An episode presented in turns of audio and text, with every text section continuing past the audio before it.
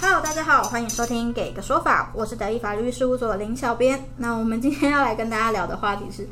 这个包包好便宜，可是要小心，其实它是盗版货。那在我们开始之前呢，先让我来介绍今天的来宾李律师。大家好，是，那我们可以请李律师再简单的让观众可以呃听众朋友可以回顾一下嘛？我们之前其实有聊过关于苏打绿的商标嗯嘛，可以请你再稍微介绍一下跟我们事务所你负责的案件类型。嗯，大家好，我是李正英律师。之前有跟各位听众分享过，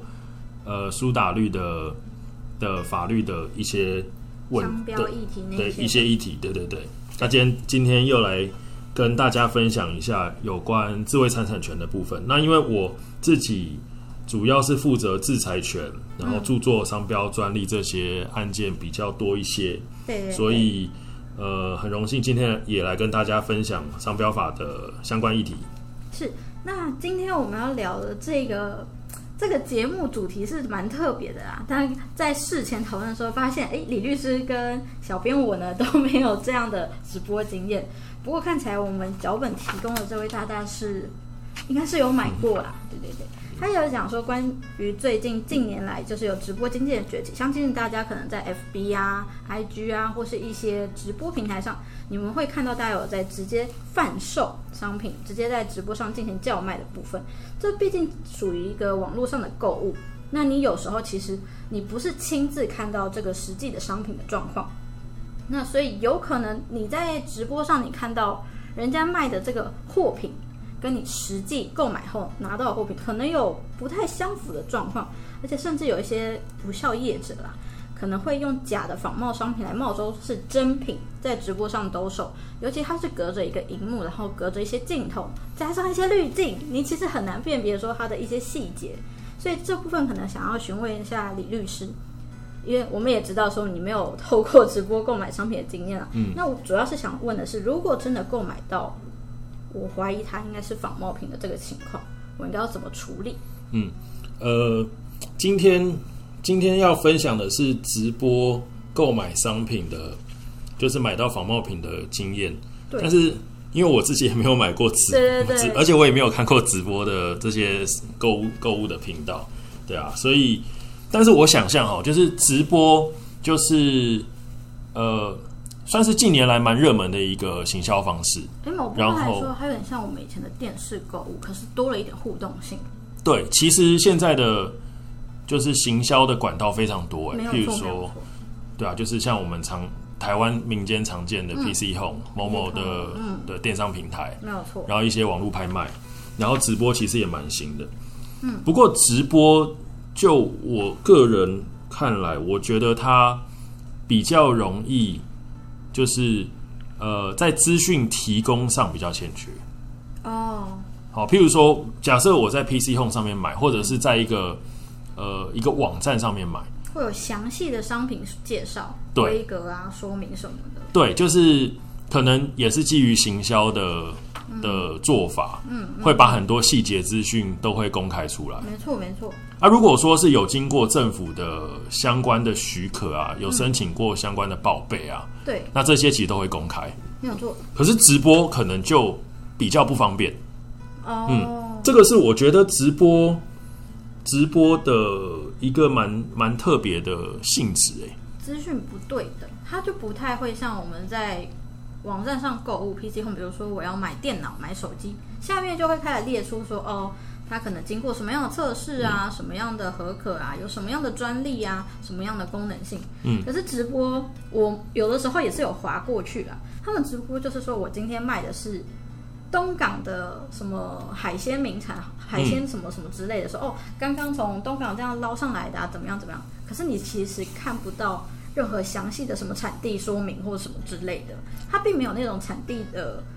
商品书或是商品卡，然后你也没办法确认，就是你完全仅凭那个业者在平台上他口头跟你说的东西，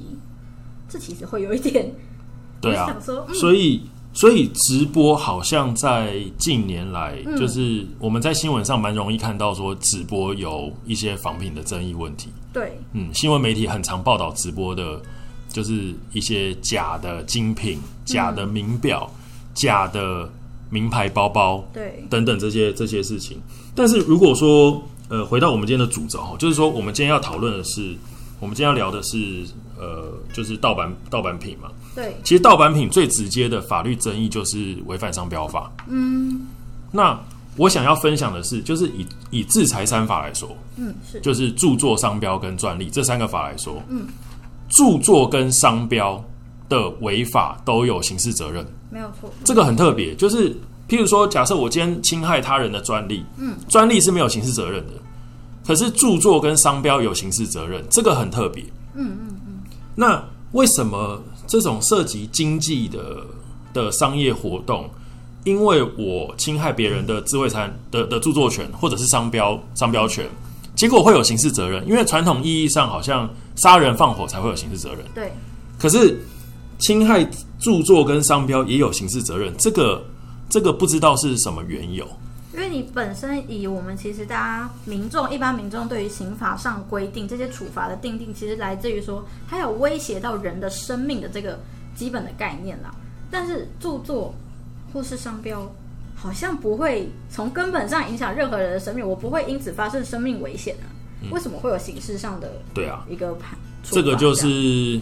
有有兴趣的听众朋友可以再查查看立法过程啊，但是主要呃就是国际贸易的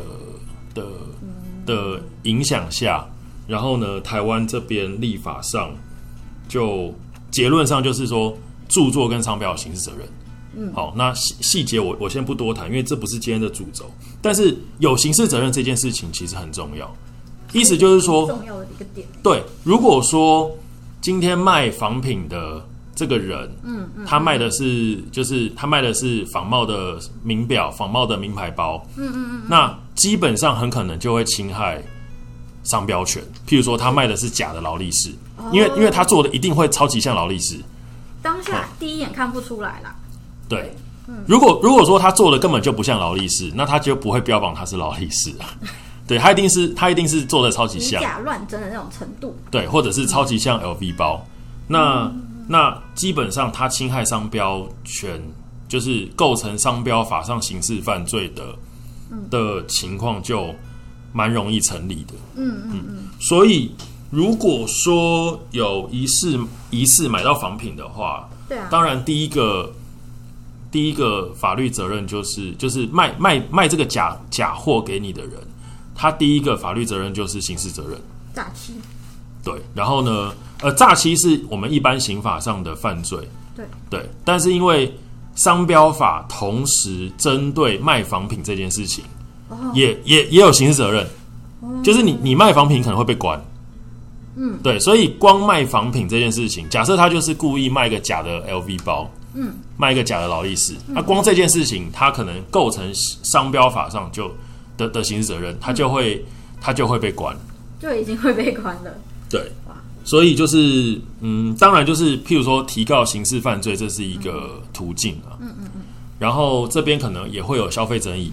对，对，所以消费争议也有消费争议的处理途径。是然后，因为卖这个假东西给你的人，你跟他也有一个民事上的权利义务关系，所以当然也可以提出民事上的求偿，解除还有一些契约啊，对相关的权利，对这个这个其实也可以做。所以就是其实这样，我们今天在直播上买到盗版品好了，我们先扣除它是商有可能有没有可能侵害商标，因为名牌这部分大家可能都会知道说啊，这就是仿的 A 货或什么的。那扣除这一点，其实基本上我们回归你的交易本身的话，当然我们最简单的就是。如果网络购物啦，我们都是讲到讲到说消费者七日内无主张无条件解除契约，请求对方退钱等等，然后记得也要保留相关的证据，开箱的时候录影，然后保留跟卖家的联络资讯。这是这是最基本，你在购买任何东西的时候，最基本希望大家可以注意到的嗯一些，事对，没错。对对对。那这个时候呢，我们其实接下来就有一件事情，我想要询问李律师，因为通常在这个时候可能会发生一点争议。我说我是消费者，我今天说我买到的是假货，可是卖家说这是真货，那到底要怎么去确认？嗯，卖的东西。好，那这个这个问题，我先我先锁定在精品。好，好，假设说今天是一个呃 Gucci 或者是 LV LV 哈这种这种名牌名牌精品对，精品业者在打击仿冒上其实耕耘非常非常多年的，所以他们在他们自己家的产品上，怎么去识别我的东西是真品，别人的东西是仿品，其实做了很多很多的功夫。有很多细节。对，因为其实譬如说，就是精品仿冒这件事情，在台湾这个都不已经不是新闻，这个已经超级超级多年了。嗯，那呃，意思就是说，这件事情其实很久之前都都曾经上过法院了。嗯，那上法院的时候就要去证明，譬如说，假设我是精品业者，我就要去证明说这个东西为什么是仿冒的。好、因为因为我原版的，我我原厂的货。出来应该会是什么样子？对，有哪些特征可以逐之辨辨识说，譬如说、哦我我这个东西才是真货，你那个东西是假货。嗯，那呃，就是一般的，譬如说以呃，我姑且以包包来说，包包就是皮革的质感嘛，对，缝线嘛、样式嘛，这些东西其实很很很显而易见啊。嗯嗯但是其实精品业者因为在打击仿冒上，这个是他们的他们的营业核心，所以其实，在这件事情上，他们有设计了非常多的小细节。哦，所以，所以譬如说，在智商法院，就是过去的智财智慧财产法院，现在是智慧财产及商业法院。对，他们在审理智慧财产案件的时候，其实 精品业者他们会跟法院提出很多，真的很多的小细节。但那去个应该是不能公开的秘密吧？就是如果说是基于审判实务的上的的情况，他要他要公开，就是说他可能譬如说他要提出三个点，或者是五个点，或者是十个点，为什跟么他们的差别性在对哪里，？跟法官说，报告法官，嗯，我现在告诉你，来以下十个点，嗯，好、譬如说我的这个铆钉上面的角度是四十五度，哇，永远的四哦十五度啊，我我这个这个光泽是怎么样？嗯，哦，我的我的位置是怎么样？嗯，然后我跟其他相相关的关联是怎么样？嗯，就是他们会有一个他们的逻辑，哦，然后可能会提出很多的其他相关产品的图样去证明说，你看哦，法官，你看哦，我每一个包包都长这样。我们每我们只要是我们家出产的，它都会有这些特征。对对，就是说，其实这个东西不是偶然，是必然，因为我们家的真品长得就是这个样子。你以为这四十五个角，这四十五度它是故意的吗？或是今天例外？没有，它每一个包都对是四十五。对，它每个包都四十五度。来，法官，你再看第二个，第二个是那个缝线，你看长怎样？第三个，第三个又长怎哦样？第四个又长怎样？然后他可能会假设啦，我随便说，假设他揭露了七到八个，嗯，然后这七到八个可能就有机会说服法官，因为七到八个特征，嗯，他可能就要搭配七到八组的证据，哦因为它可能会有很多产品线嘛，所以对每每一个每一个产品可能就要提出一大堆的照片，嗯或者是样品，然后让法官看说，你看特征一，哇，原来是真的真的是这样哎、原来 LV 是这样在经营他们的精品，嗯，特征二，哇，原来真的也是像业者所说的耶，嗯嗯，哦，特征三、特征四、特征五，然后特征八，好，那那精品业者如果说，因为我觉得这个事情其实是一个一个 test，因为有可能，譬如说，假设我是仿冒仿冒业者，嗯，我就牺牲牺牲一次的 case，嗯，我去测试精品业者的底线在哪边。那假设他把他八个全部都都揭露给我，那我下次我我八个就全部照做就好了。好，所以呢，其实精品业者也很也很专业。我我我先这样说，就是他揭露的可能也只是冰山一角，嗯，他可能还有更多，嗯嗯嗯。然后呢，可能下一次呃哪一个直播主，嗯嗯，可能又譬如说，因为这些判决会公开，对，对，然后公开之后，他可能就就照做，照做之后，精品业者有可能又提出新的新的做法，了解所以其实，呃，就是说，到底是不是仿品这件事情，其实如果真的以司法实务来说，就是很很看重精品业者的举证，因为其实说真的，就是这些东西讲讲讲白一点，讲难听一点，就是这些东西这么贵，就是因为贵在它的品牌啊。对，那这些精品业者，他们为了维系他们的品牌，其实下足了功夫。没错没错，哇！而且这很多细节上可能都是营业秘密的部分。对，就是说他们在在这些细节上，其实他们做了很多的努力。那呃，就是他们的这个品牌，当然是立基于他们有很好的产品或服务。嗯嗯嗯。所以，当我今天听到 LV，嗯，当我今天听到 Gucci，哦，这些劳力士这些品牌，我我脑袋中想的就是，因为他们家的东西很棒。对对，所以它的质量对，所以就是说，他为了维持这个品牌的价值，其实他们做了很多的努力，而不是而不只是单纯我们一般觉得说，哦，这个包包很棒，因为它真的做的很精致，嗯，所以它有这个价值，是因为它它它它其实他们其实也有在经营这个品牌。好。那我们今天时间其实也差不多了，对，那我们今天就来说个结尾吧。那大家如果还喜欢呢，也想听更多律师分享，欢迎大家关注“给个说法”，关注我们的 YouTube 频道，会有字幕版的 Podcast 可以看。如果你有其他法律问题想咨询呢，也欢迎大家可以 Google 搜寻我们德意法律事务所来电询问。每周五晚上九点半，我们会在 Podcast YouTube 平台与你们再次相会。我是林小编，我是李律师，谢谢您收听《给个说法》，我们下次再见，拜拜，拜拜